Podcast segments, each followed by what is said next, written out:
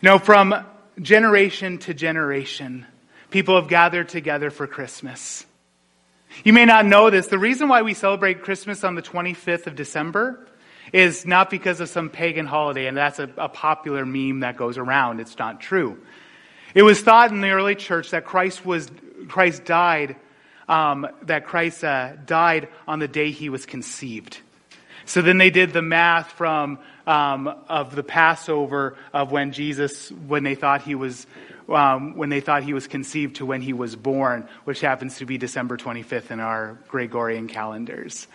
Generation to generation has gathered together um, to celebrate Christmas. But you wonder how much of the Christ in Christmas gets left out. He is the King. Jesus is the King of all time, of all generations. He is the one who wears the crown. The first week of Advent, I shared with you the crowns Jesus has and the crowns he gives. And the crowns he gives are the gra- crowns we lay at his feet in worship. He is the promised king. The second week, we looked at the song of the father of John the Baptist that remembered all the promises God had spoken to his people for a future king, this King Jesus, the promised king. The third week of Advent, I shared with you about the Magi, the kingmakers, looking for the one who would be born king. And that is what the theme here is born a child, but yet a king. Not to forget the Christ of Christmas. Today we look at him who was born king, and we look at his final message. This morning, before we gather to worship, something happened in England that hasn't happened in a, in a quite a long time.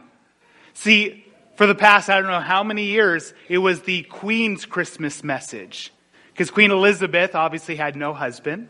So she gave the Christmas message. But today, this morning, before you got here, Charles III gave his King's Christmas message. It's a tradition that goes back in England on, since 1932. This morning they turned on their tellies and got to hear from their new monarch who has no authority, no power, and is just a symbol. The first one was in 1932 by King uh, George V via the British Broadcasting Corporation's Empire Services. So, as I was developing this message here, my question was, as I was going through this about Jesus born a child but yet a king, he's king forever. What was Jesus' final words to us in the scripture? The final authoritative words we have for us in this time in history, we find those not at his ascension. No, we have to go all the way back. If you have your Bibles today, turn to the very end, to chapter 22. If you have a Bible that has Jesus' words in red, you will notice in chapter 22, you have three splotches of red. The first one in verse 7 And behold, I am coming soon. Blessed is the one who keeps the words of this prophecy. What is the final thing Jesus said in the Bible? It's not the Great Commission. It was the words spoken to John at the end of the revelation that was given to him. The book of Revelation, first of all, starts with the revelation of Jesus Christ. We get so caught up in the Antichrist and the plagues and the seals and all of these things which are important, but you know what it's primarily about? Jesus. It tells us about Jesus. It is the final revelation of Jesus Christ. And it contains within it the final message he had for us today. This message is enduring. It's authoritative. It is binding. You have that first splotch. The next three splotches of red, I don't know what else to call them, is what my message is going to be about today. So if you would turn in your Bibles to Revelation chapter 22, starting in verses 12 through verse 20. Behold, I am coming soon, bringing my recompense with me to repay each one for what he has done.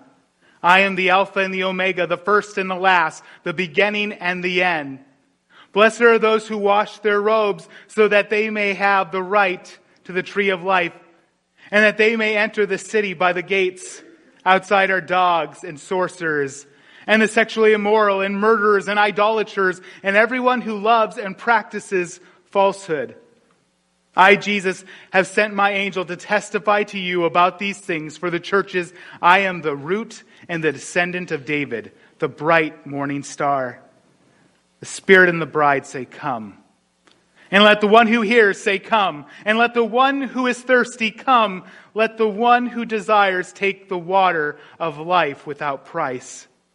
I warn everyone who hears the words of the prophecy of this book. If anyone adds to them, God will add to them the plagues described in this book. And if anyone takes away from the words of the book of this prophecy, God will take away his share in the tree of life and in the holy city, which are described in this book. He who testifies these things says, Surely I am coming soon. Amen. Come, Lord Jesus. This is the word of God. I don't know what Charles III, or is that what he's called, Charles III? I don't know what his Christmas message was today. I was going to quickly listen to it while I was up on stage and realize quickly I did not have time to. I don't know if he said, you know, we need to focus on Christ during this Christmas, or if he had some worldly secular message. But I know what our King's message to us this Christmas is Come. I am coming, and you need to come. Let the one who is thirsty come and drink from the waters of, of eternal life. The final message of our King is this the eternal Son, born King, says, Come. This, in essence, is what Revelation is about. The King is coming. Find him first. His arms are open wide. To all who did receive him, who believed in his name, he gave the right to become children of God. We've been, that was from John 1 12, 1 John 1 12. Next week, we'll go back into the, into the letter of 1 John. And it is a great reminder of us that that is the King's message to us. Come. All who are weary, all who are thirsty, come, for he is coming soon. The season of Advent, we just walked through that this year. Advent means coming. It comes from the Latin, which is adventus, which means coming. And it was a great desire of all the nations, of all the people who ever cried out, Save us, is that he is coming. The first advent, he was born a child, but the second advent, he's coming as king. But even in the first advent, he, is, he was born king of the Jews.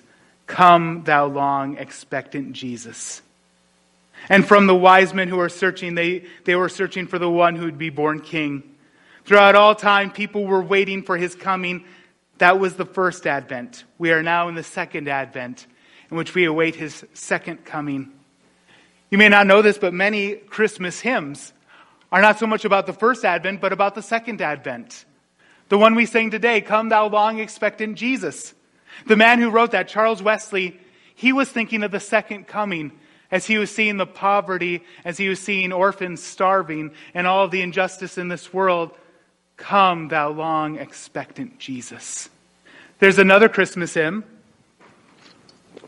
also about the second coming. You've heard it many times, and in fact, the, uh, the writer of this, Isaac Watts, he never intended this to be a Christmas hymn. I'll tell you what, how that became a Christmas hymn in a moment. But the hymn goes like this Joy to the world, the Lord is come. Let earth receive her King. Let every heart prepare him room, and heaven and nature sing, and heaven and nature sing, and heaven, heaven, nature sing. If you read the next couple verses, it becomes very clear we're talking about the second coming, not the first coming. And the glorious, joyous rapture. You know, there are so many people when they read the book of Revelation, when they think of the second coming, the second Christmas, they're filled with fear. You shouldn't be. This was the encouragement. When everything falls apart, the people of God are still safe in his hands. When everything is going literally to hell, a lake of fire, God's people are safe in his hands. Joy to the world, the Lord is come. Let earth receive her king. Let every heart prepare him room. At the first advent, there was not room for Mary and Joseph at the inn. At the second advent, I pray there's room in, in your heart for him. At the first advent, he came with peace. In the second advent, he comes with justice. At the end of all things, the scales will be balanced. Either one, at the, at the first advent, all, all scales will be balanced. In this Christmas message of our King, I'm going to break these different parts down into three different parts here as we go verse by verse through what I've just read. The first being, the eternal King is coming. The second, the sovereign king will return. And third, Emmanuel is coming. Oh, nice, water. I was getting along fine with coffee, but water's probably better. By the end of the sermon, I'll probably be pretty jittery if I didn't have water. The eternal King is coming. Verses 12 through 15. You know, I just, it just occurred to me, and I hope you don't mind indulging me, but I didn't have you stand for the reading of God's word before. Would you please stand? I, am going to read it again. Sometimes you make a mistake, but it only stays a mistake if you don't correct it. I'm going to correct it this morning. In verse 12, Behold, I am coming soon, bringing my recompense with me, to repay each one for what he has done. I am the Alpha and the Omega, the first and the last, the beginning and the end. Blessed are those who wash their robes, so that they may have the right to the tree of life, and that they may enter the holy city by the gates. Outside are the dogs and the sorcerers, the sexually immoral, and murderers and idolaters, and everyone who loves and practices falsehood. I, Jesus, have sent my angel to testify to you about these things for the churches. I am the root and the descendant of David, the bright morning star. The Spirit and the bride say, Come. Let the one who hears say, Come. And let the one who is thirsty come. Let the one who desires take waters of life without price. I warn everyone who hears the words of this prophecy of this book. If anyone adds to them, God will add to him the plagues described in this book. And if anyone takes, takes away from the words of this book, of this prophecy, God will take away his share in the tree of life and in the holy city which are described in this book. He who testified these things says, Surely I am coming soon. Amen. Come, Lord Jesus. You may be seated. In this first section, verses 12 through 15, we see the eternal king is coming. He is coming with justice. In my translation, it says recompense in his hand. Injustice, we live with injustice in this world, and we know it's a terrible thing. We see somebody who is guilty getting away with something. We, we get bothered. We wonder, is God unjust? This person is remaining unpunished. Well, set your minds at ease. For the king is coming with recompense in his hands. All scales will be even when he is finished. Either one, that person, I pray it is not you, will pay for their sins in eternity in hell. Or two, their sins will be paid for Christ on the cross. And the God the Father, God the just, looks at that and says, satisfied. Injustice will not continue forever. He is coming with recompense in his hand. He describes himself once more as the Alpha and the Omega. Alpha and Omega are the two, is the first and the last letter in the Greek alphabet. It's kind of great that it's not written in English because it doesn't have the same kind of ring as A and Z, or if you're Canadian, A and Z. Alpha and the Omega sounds way better. There is no beginning, no end. There was never a time Jesus, God the Son, was not God. There are unfortunately those with very major, huge ministries who get this confused. When I come up here, my first prayer before I come up is God, let me not forget to tremble before your word. I don't get to be wrong. And if I'm wrong, I tell you because you are God's sheep and he has trusted me to feed you. So let me tell you, he was never not God. He was always the Alpha and the Omega. In those swaddling clothes was God himself. He humbled himself. He voluntarily suppressed his godly attributes, but he has always been first and the last. If he was not, he could not say he was Alpha and the Omega. He'd have to put another letter in there. I, was the, I am the Alpha, Delta, and Omega to have a break in there, but there's no beginning, no end. He is the first and the last. He's the eternal Son, born a king. This echoes into John 1 1. In archeologos, in the beginning, was the Word. The statement made by Christ here He was with God in the beginning, and He was and is and always will be the eternal King. In verse uh, 14, we have this verse about those who are outside. Um, but those who are outside the, outside the Lord here in verse 15, sorry.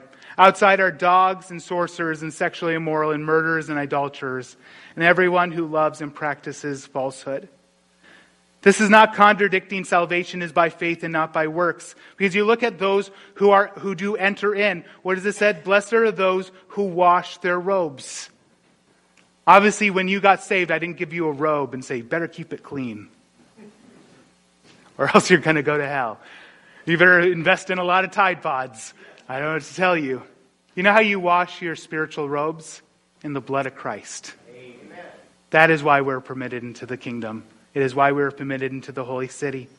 Outside, outside are those who, what do we say at the end, see at the end right here? Everyone who loves and practices falsehood. At the end of all things, everyone gets what they want, but not everybody wants what they get. It's a quote from C.S. Lewis from The Great Divorce that the gates of hell are locked from the inside, that those in hell do not want God. That when everything is stripped away, when it was eventually found, it is those who love and practice falsehood. The king is coming. The sovereign king is going to return. The return of the king. I don't know if Lord of the Rings is a Christmas movie. Lord of the Rings, I kind of, uh, kind of seems like a Christmas movie because they all came out during Christmas. And they have elves in them. They have a white man who gives people gifts, an old man with white hair who gives gifts, uh, an old man with white hair who gives gifts. Not really a Christmas movie at all. The, the song Joy to the World, I was going to tell you why it's a Christmas hymn. It's because it was originally a poem that was then released around Christmas, so people took it as the first Advent instead of the second Advent. Lord of the Rings shares that same kind of distinction, being around that time. I don't know if it's a Christmas movie or not, but just the name of the third, the third movie, the third book, Return of the King, it resonates with us because we await the return of our sovereign king.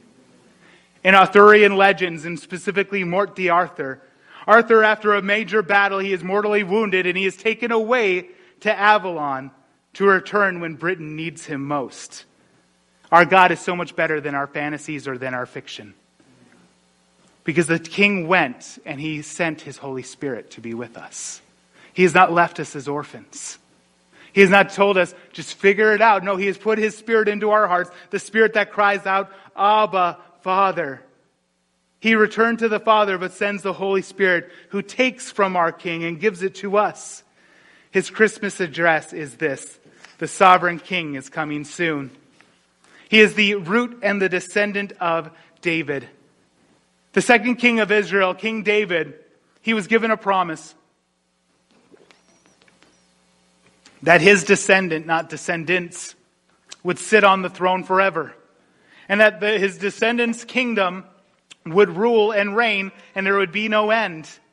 Son after son, child after child, they were waiting for an heir of David, a son of David who would fulfill this promise, and all of them were a disappointment. But we, our eternal king, the sovereign king, is going to return. He is the root and the descendant of David. This was something that was kind of complicated. Jesus brought this up in his ministry. He asked the teacher of the law and the Pharisees, he says, Why do we say, why do you say that the Messiah is the son of David when David calls him his Lord?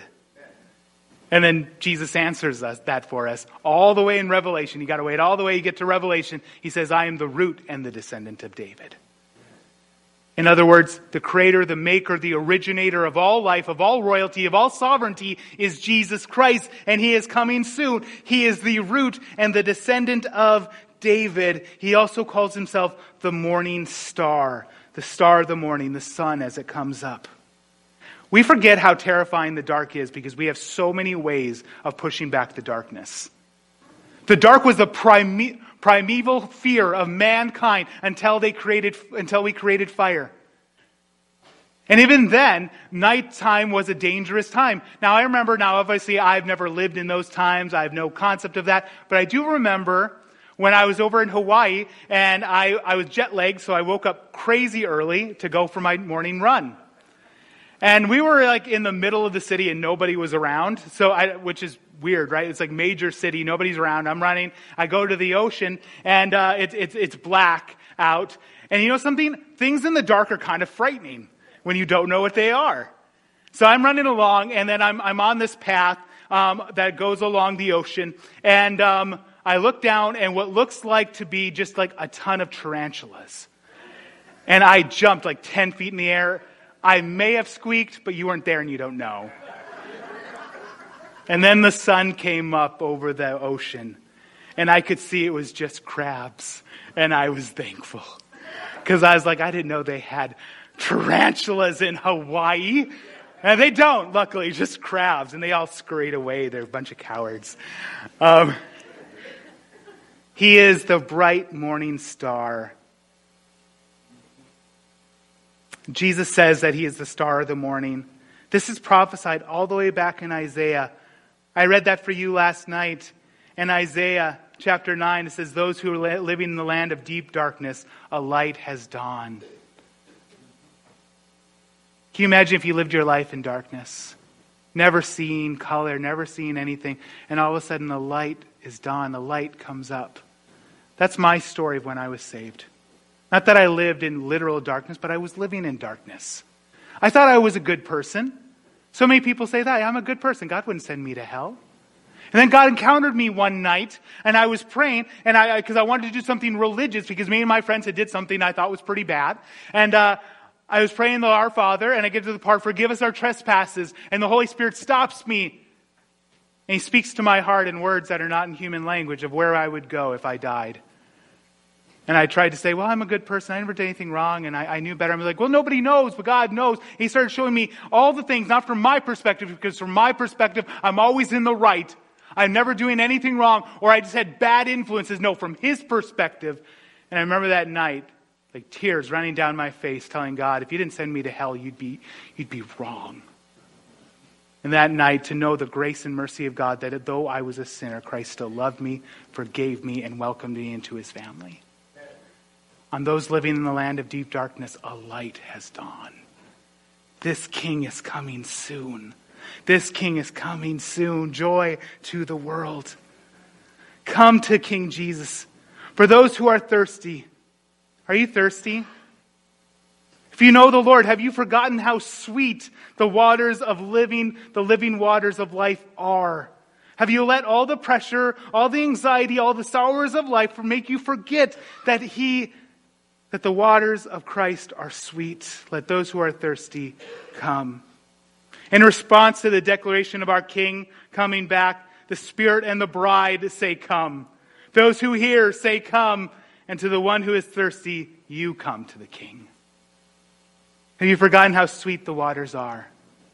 You know, the compound name for God, Yahweh Rophe, which means God is our healer. It comes from a time in Israel's history where nobody was physically healed. They came to these waters and they were thirsty and the waters were bitter. They called them the waters of Marah. And the Lord told them to take a branch to put it into the waters and the waters became sweet. And they called him Yahweh Rophe, the one who heals us, the God who heals, because he takes what is bitter and he makes it sweet. I don't know where you're at this Christmas season. If all the bitterness of life are choking you, of any joy that you may have, I tell you today, He is still Yahweh Rophe, the God who heals us, the God who heals our hearts, our spirits. He makes what is bitter into what is sweet. So those who are thirsty, come. And if you've forgotten the sweet waters, come again and taste. In Charles Dickens' A Christmas Carol, the main character, Scrooge, he has his visitations, and after the last visitation, he believes that there is no hope, and then he wakes from this visitation to realize it's Christmas morning. And every movie, every play, I love the guy who plays Scrooge because there's such joy. He's like, it's not too late. And he, go, he opens up the window and he sees the boy out there. His boy, what day is it? Oh, it's, it's Christmas, sir. It's not too late.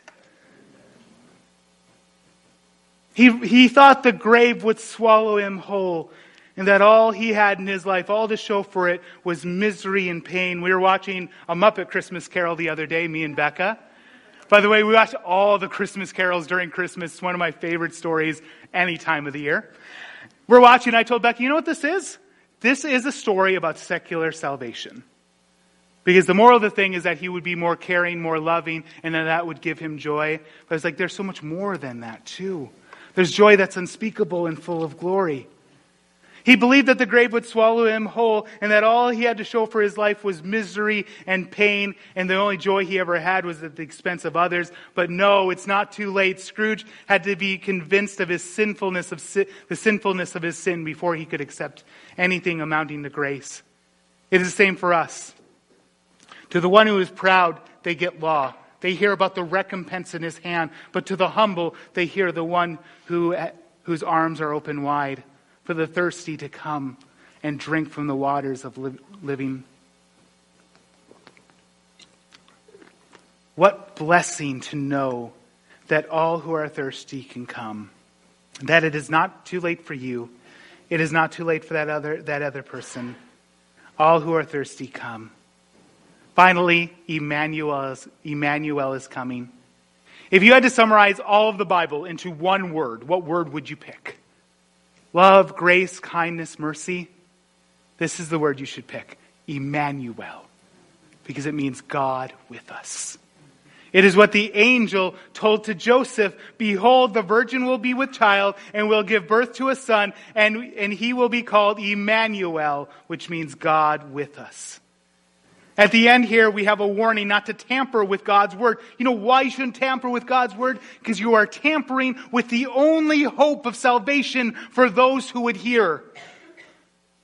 If you were on a ship, in fact, a good friend of mine, he served in the Navy on a submarine. They weren't hit, there was nothing that happened, it was just a minor accident, but they only had one escape. How much of a villain would be the, would be the person who tampers with the one escape that you have? The worst type of villain. The person who would sabotage the, the navigation or whatever would be less than the person who sabotages the one hope of salvation. My friend who was on that, on that submarine, just a minor electrical problem, everybody besides 20 die because there was only one hope of salvation. There was no other way to get out. So it might seem harsh. Do not tamper with the Bible. Do not add, do not subtract, but it is our only hope. For faith comes by hearing, and hearing by the Word of God. Right here in verse 20, we have the very last words in red. The last words in the red in your Bible, in our Bibles, are the last words of Christ here Surely I am coming soon. That's our King's Christmas message. Surely I am coming soon. I talked about Scrooge in A Christmas Carol. There is a paragraph in the play, in the movies, or whatever have you, that Scrooge will say, I don't think I've encountered a Christmas Carol where you don't find this phrase in there. When Scrooge finds out he, it is Christmas Day, there is still time left, and he, and he says, I will honor Christmas in my heart and will try to keep it all, all the year. I will live in the past, present, and the future and the spirits of all three shall strive within me. I will not shut out the lessons that they teach. For the one who has seen Jesus Christ, who have tasted of the waters of living of, of, of life, they say something similar, but it's much different. They would say this I will honor Christ in my heart, and I will keep him all the year. I will live in the past, present, and future. The Holy Spirit shall strive within me. I will not shut out the lessons he teaches. For to the one who is thirsty, come and taste the waters of life. I told you my story of when the Lord saved me. The next day I describe it. I don't know how to describe it, so I say it's like I never saw color before and I was seeing color. I was alive and I used to be dead, and I didn't even know I was dead. And I was alive and my heart sang this. I didn't know the words. I didn't read A Christmas Carol. I didn't care much for literature and stuff when I was a teenager. But my heart said, I will honor Christ in my heart and keep him all the year. I will live in the past, present, and future. The Holy Spirit shall strive within me. I will not shut out the lessons he teaches. Is that your heart today? Is that is what your heart cries out? To taste of the living waters? The last verse in the Bible, period, is the ne- very next verse. It is the end of a prayer. It starts in verse 20 Amen. Come, Lord Jesus. The grace of the Lord Jesus be with you all. Amen. Worship team, would you come up and play our last song for us? I will end with a special Christmas blessing and have a fantastic day in the Lord. Love each other as Christ has loved you. Forgive whatever grievances for the love of Christ has been shed abroad. This Christmas, remember the King's Christmas message to you come, come into his family.